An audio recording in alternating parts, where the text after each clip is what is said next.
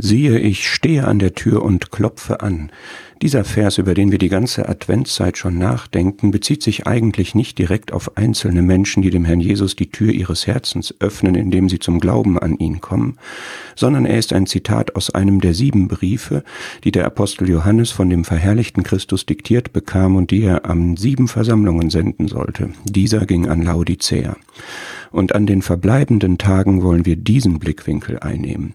Der Herr Jesus Christus kommt, er steht an der Tür und klopft an bei mir, bei uns.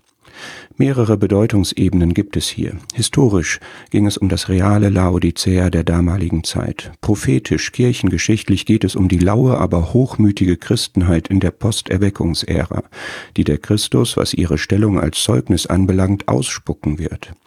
Moralisch kann diese Beschreibung auf eine einzelne Versammlung passen, wo Christus dann draußen vor der Tür stehen würde.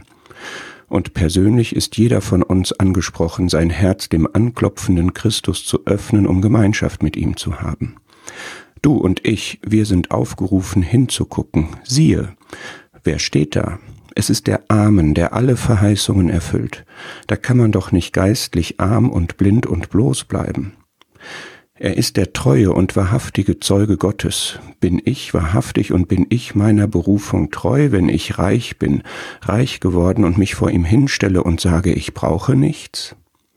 Und er ist der Anfang der Schöpfung Gottes. Von diesem Auferstandenen geht die Kraft der neuen Schöpfung durch den Heiligen Geist aus. Was wollen wir mehr?